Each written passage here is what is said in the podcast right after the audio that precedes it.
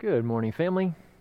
Thank you for joining us this morning. My name is Robbie, and I'm one of the pastors here at Faith.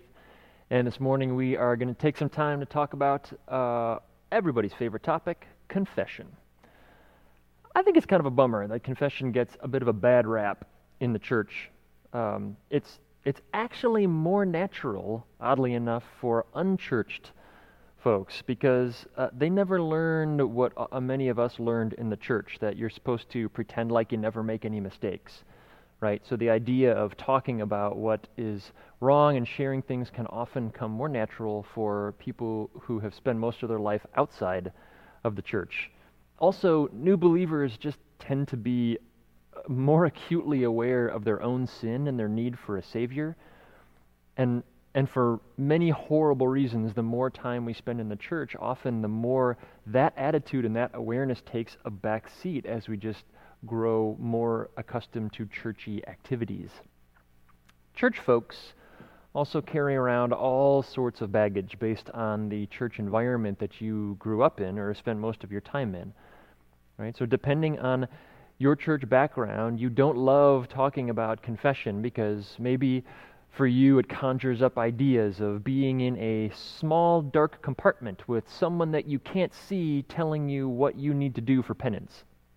Or, for others, you want nothing to do with confession because uh, that's what people in those other churches do, and we don't do that around here. But the reality is, you cannot read the Bible and not see the importance of, the necessity of, even of sincere biblical confession. And so we're going to look at one particular passage this morning that I think is a pretty stunning example of it. So turn in your Bibles to Daniel chapter 9, and we're going to read basically the entire chapter.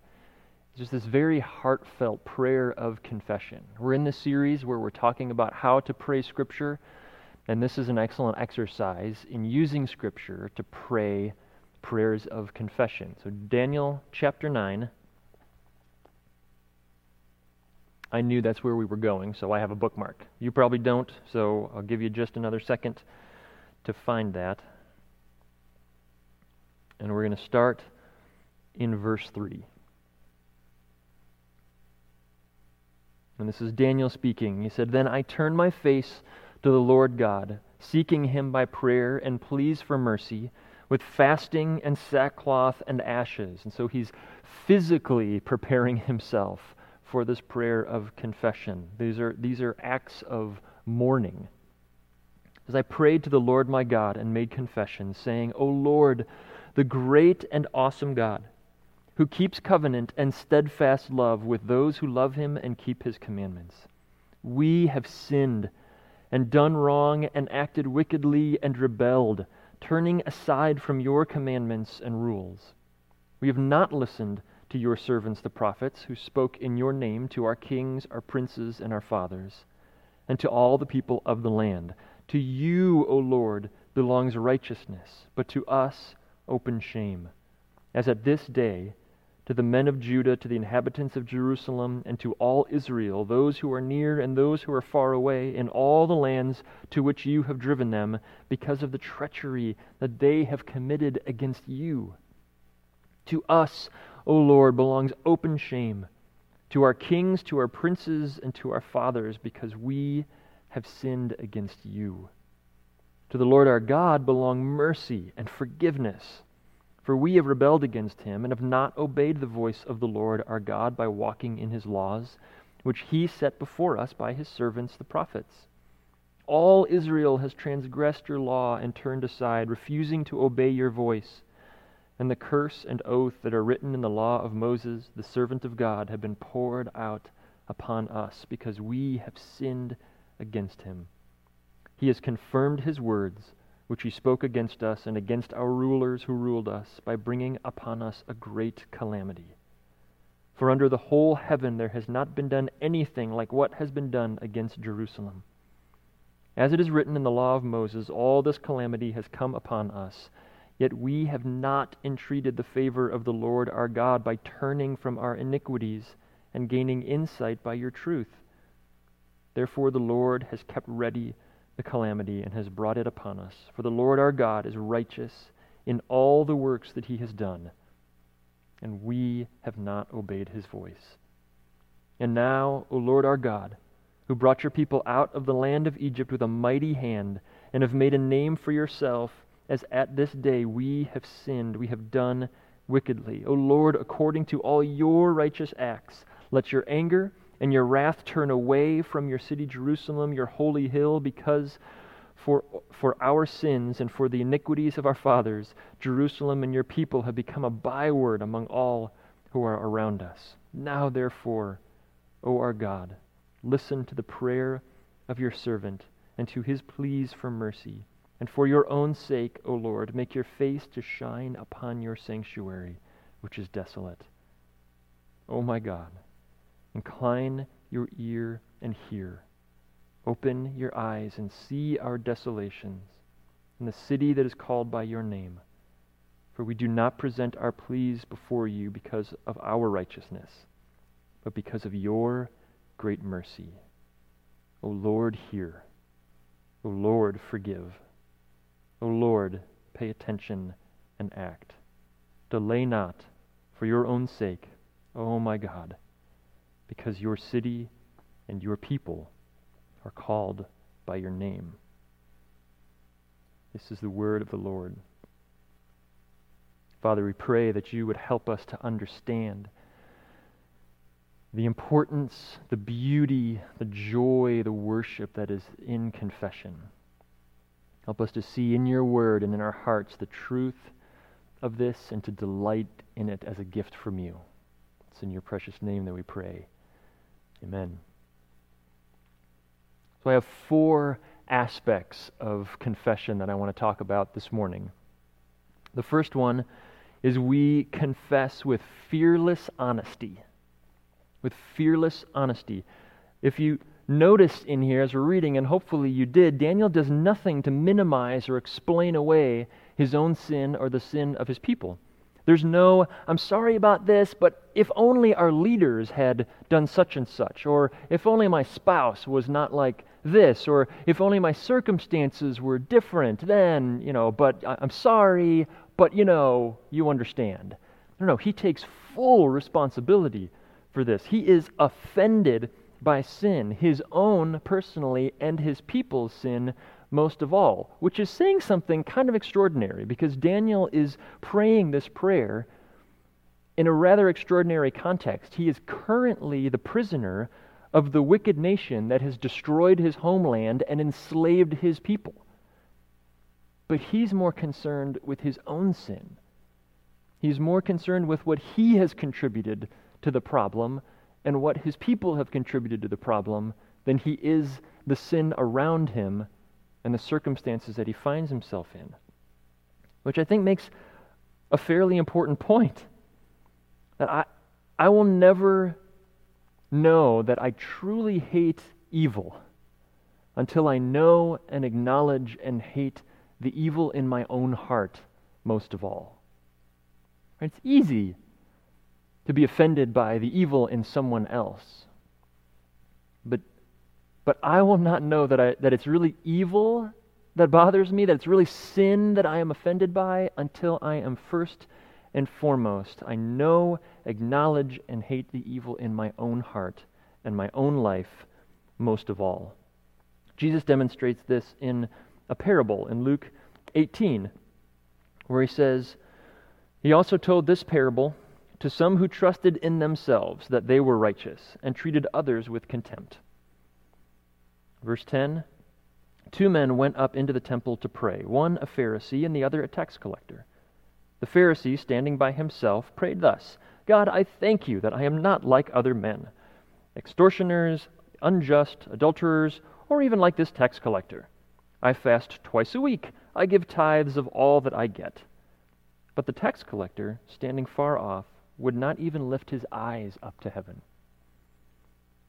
but beat his breast saying, God, be merciful to me, a sinner. And Jesus says, I tell you, this man went down to his house justified rather than the other. For everyone who exalts himself will be humbled, but the one who humbles himself will be exalted. Now, the simultaneously hilarious and heartbreaking irony is how often people read this parable and think or even say, Thank goodness that I am not like that Pharisee who is so thankful that he is not like other people. Did you catch that? You literally just did the thing. Right? I read this and my heart is so prone to be like the Pharisee rather than the tax collector that I do to the Pharisee exactly what he just did to the tax collector, right? Thank you, God, that I am not so judgmental of other people like that Pharisee who is judgmental of other people. When we think like that, we're doing the thing right there. And because as long as I remain concerned only with the sin of everyone else, I cannot truly be said to be one who hates evil, who is offended by sin. Rather, I'm really just one who loves my own self righteousness. I am, I am happy that I am better than that other person. Right? At best, it might be, you might be able to say that I love justice. Right? But A, that's only actually true if I equally love receiving justice as much as other people receiving justice, which typically that's not how it works. It's, I love watching other people receive justice and hope that I receive mercy. But also, as Jay preached last week in Micah 6, what did God tell us? Says, He has told you, O man, what is good. And what does the Lord require of you? But to do justice and to love kindness and to walk humbly with your God. We're not commanded to love justice and get excited when other people receive it. We are commanded to do justice or to act justly towards others and to fight for the justice for others to receive it, to, to work against injustice, right? And to love mercy, right? That word kindness is such an amazing word. It's translated all sorts of different ways, and every word that it's used to translate is awesome. Sometimes it's kindness, sometimes it's steadfast love, sometimes it's mercy. But suffice it to say, it's an amazing word, and that is what we are supposed to delight in. We would delight when we see others receive steadfast love and mercy and kindness, just as we would hope to receive that ourselves. Daniel is absolutely honest about his own issues and the issues of the people closest to him. We have sinned. We have done wrong. We have acted wickedly. We have rebelled. To you, O Lord, belongs righteousness, but to us open shame. We want to confess with fearless honesty. And we want to confess both individually and corporately. Because what does it say? It says, We have sinned. Sin is mine because it starts in my own heart, and it is ours because we are all equally affected by it. Right? We are all the weak link, and we are all in this together. While our tendency towards self justification can make us feel like that person's sin is worse than mine, from God's heavenly perspective, rebellion is rebellion. Quiet or loud, whether you are pulling the trigger or throwing the brick or simply harboring contempt toward that other person in your heart, Jesus himself in the Sermon on the Mount says that from his perspective, it's all the same. Because it's the attitude of the heart that he is most concerned with. And being better at lying to people and hiding what is actually going on in your heart does not make us more righteous. Right? The attitude of our heart is the problem. And so the only difference between the one who hates and the one who murders is that the intent of their heart is made visible in the murderer. We can all see. It's not only God that can see the intent of the heart, it's made visible. But from Jesus' perspective, if that intent is there, the sin has already been committed. We are truly in this together. Daniel prays throughout this whole prayer, we, us, our, just like the Lord's Prayer, which we spent the last six weeks going through. No one is God's alone. We are His together, or we are not His. So we must confess and repent of our individual sinful acts and attitudes, and we must confess and repent of acts and attitudes that we share as Faith Church acts and attitudes that we share as American Christians, acts and attitudes that we share as the global church in 2020. In taking responsibility for our own sin, it allows us to feel genuine grace and patience towards others, even at their worst.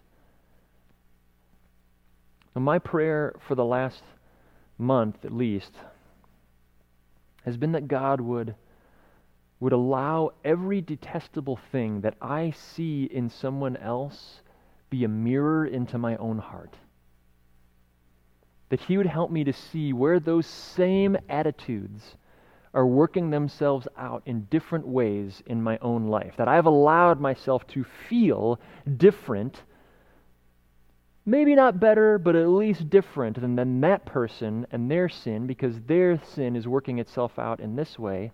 But, but where is that same sinful attitude? Where is that same heart idolatry working itself out in my life?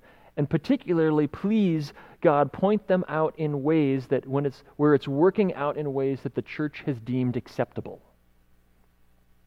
Right? It has been a humbling month for sure.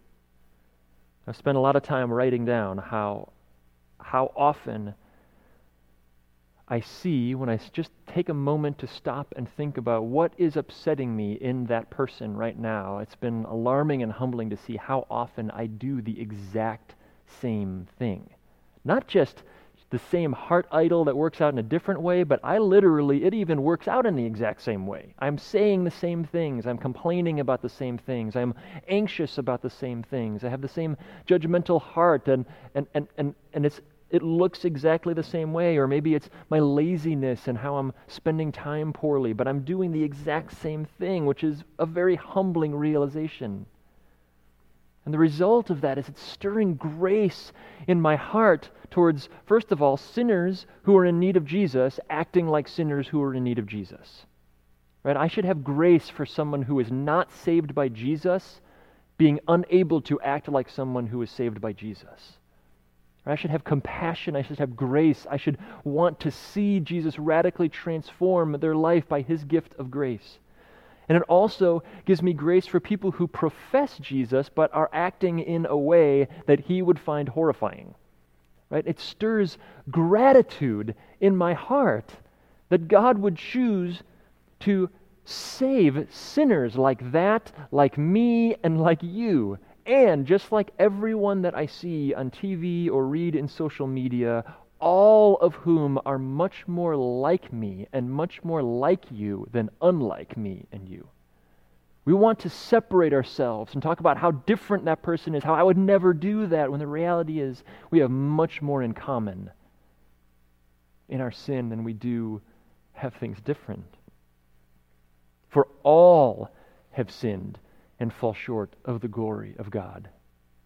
Arguing over to what degree you have rebelled against God and broken the relationship becomes silly. All have sinned and fall short of the glory of God and are justified by what? By His gift of grace. By His grace as a gift through the redemption that is in Jesus Christ alone. Because while we confess with fearless honesty and we confess both individually and corporately, we must confess on the basis of His goodness and not ours. Verse 18 in Daniel says, For we do not present our pleas before you because of our righteousness, but because of your great mercy. This is the best news. This is where it gets really good. Our confession is always declared in the context of, through the lens of, and saturated in the gospel of Jesus Christ. I never confess or ask for forgiveness based on my own goodness because I have none of it apart from what is given to me as a gift from God. I never confess or ask forgiveness based on the promise that I will never do it again, because that's nonsense. I almost certainly will. And even if by God's grace He removes that sin or temptation or that habitual response from me, I will figure out a new way to sin against my brothers and sisters or family. but I confess and ask forgiveness on the basis of the promise keeping Heavenly Father and His mercy, His faithfulness, and His steadfast, relentless love, which never changes, never moves, and is not in any way circumstantial. It's not entirely true. It is based on the circumstance of Jesus and His act on the cross, but that's it. Nothing that I do or I have done can change what Christ has accomplished on my behalf, on your behalf, on the cross. For many of us, the problem is not acknowledging our own sin. For many of us, we have absolutely no difficulty whatsoever acknowledging our own sin. It is ever before us. We can't escape it. We can dwell on it far too much, and it can become crippling and discouraging and disheartening and defeating. We feel like we can never win. I just get up and then I fall on my face again. And the enemy loves to use this to whisper lies to us that God is so disappointed in you. Real Christians would never struggle in this way. No one must know about this. What would they think? You are alone. No one understands this struggle. No one else has this struggle. You are utterly alone. Lies. They are lies. They are lies from the lips of the enemy and the deepest pits of hell. They are lies. Because as those who are adopted by the Heavenly Father because of the finished work of Jesus Christ. Those who follow Jesus because Christ has invited them to do so, while our sin absolutely should grieve us in the way that we should grieve any time we wound someone that we dearly love, our confession does not happen in the context of the courtroom or the interrogation room. Our confession happens in the context of the arms of a Father who has already declared his love for us and his acceptance of us. John says it in 1 John. He says in verse 8, he says, If we say we have no sin, we deceive ourselves, and the truth is not in us. And then in verse 10, it says, If we say we have not sinned, we make him, God, to be a liar, and his word is not in us. But verse 9, sandwiched beautifully in there, if we confess our sins, he is faithful and just to forgive us our sins and to cleanse us from all unrighteousness. It is His faithfulness, His justice, His mercy that is the basis for my confession, not my own ability to do better, to be better, to think rightly. It's entirely based on Him, which is why the author of Hebrews can say, Let us draw near with a true heart in full assurance of faith, with our hearts sprinkled clean from an evil conscience and our bodies washed with pure water. Let us hold fast the confession of our hope without wavering, for he who promised is faithful. It is his faithfulness. And so we do not confess on the basis of our own goodness or our own ability to com- improve, but we confess on the basis of His goodness, His unchanging, lavish love and goodness. And fourthly, we confess so that we can worship more passionately. True biblical confession, radical, honest confession to our Father in the heavens and to one another leads not only to freedom, genuine, true freedom and healing, but also to passionate worship. James says it so distinctly, so uh, explicitly. Therefore, confess your sins to one another and pray for one another that you may be healed. There is practical, actual healing that comes from confessing to God, confessing to others, to being fearlessly honest about where we struggle and where we fail, the ways that we have not, by things that we have done and things that we have left undone, not honored God. But not only does it bring healing, it stirs genuine, sincere, and passionate worship. One of my favorite examples is King David. David had full authority to make sure that the historians erased every record of that whole Bathsheba fiasco. Right? If you're not familiar with the story, David is the king of Israel, the greatest king that Israel had ever known, and he sees bathing on a rooftop this woman Bathsheba and decides to bring her over to the palace. He commits adultery with her, and then, in order to cover up his wickedness, he has her husband murdered.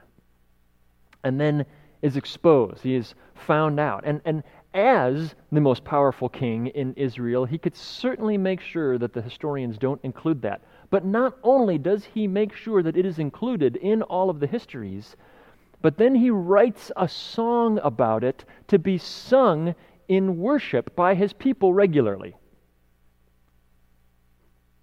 I know, right? It sounds crazy.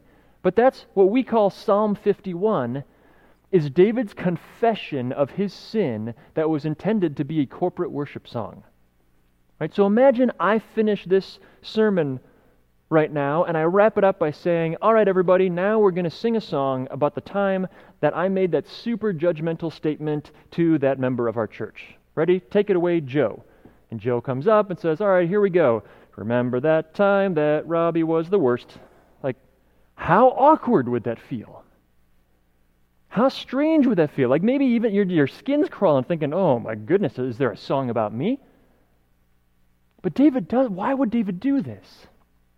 Not to glorify the sin, but to glorify the God who is greater than it. To say, I don't have to fear this because it's been defeated, it has been atoned for. And the more I expose that, the less likely I am to walk in that exact same sin over and over again because the light shines into the darkness and exposes it and kills it so that it cannot grow and expand. One of the most direct pictures of this is in Nehemiah. I love it. In chapter 9, it says, And the Israelites separated themselves from all foreigners and stood and confessed their sins and the iniquities of their fathers. So there was another thing of confessing individual and corporate sins. And they stood up in their place and read from the book of the law of the Lord their God for a quarter of the day. For another quarter of it, they made confession and worshiped the Lord their God. And the Levites said, Stand up and bless the Lord your God from everlasting to everlasting. Blessed be your glorious name, which is exalted above all blessing and praise. And another point says Nehemiah, who was the governor, and Ezra the priest and the scribe, and the Levites who taught the people, said to all the people, This day is holy to the Lord your God. Do not mourn or weep, for all the people wept as they heard the words of the law. Then he said to them, Go your way, eat the fat, and drink sweet wine, and send portions to anyone who has nothing ready, for this day is holy to our God. And do not be grieved, for the joy of the Lord is your strength. Why would confession lead them to that response? Because there is joy in being able to declare, this never had anything to do with my own perfection. It's all about Jesus' perfection. This never had and will ever have anything to do with my ability to love perfectly, but is an opportunity to put the perfect love of our Father on display.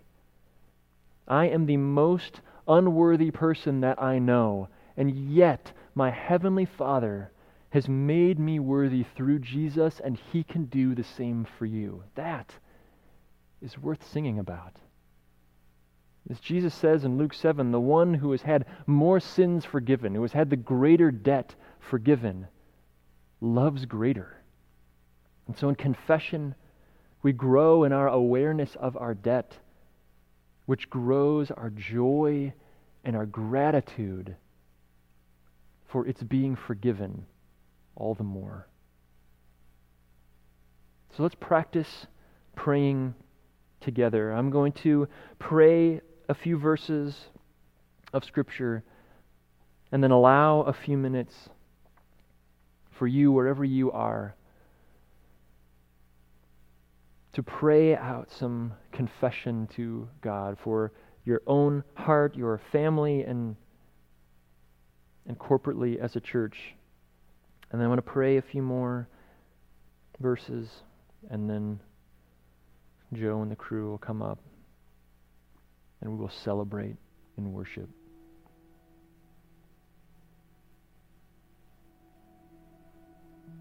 O Lord, the great and awesome God, who keeps, keeps covenant and steadfast love with those who love him and keep your commandments. We have sinned and done wrong and acted wickedly and rebelled, turning aside from your commandments and your rules.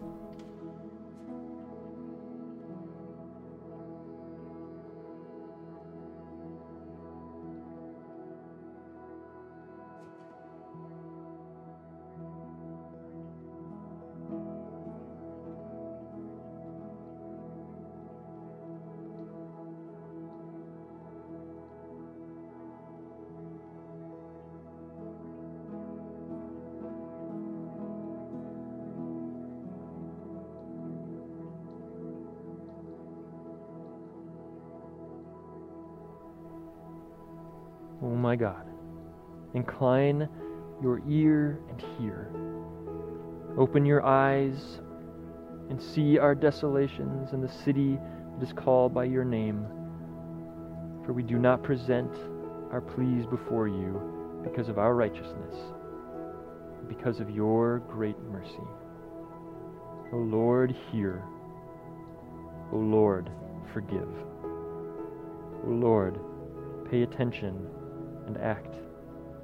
Delay not for your own sake, O oh my God, because your city and your people are called by your name.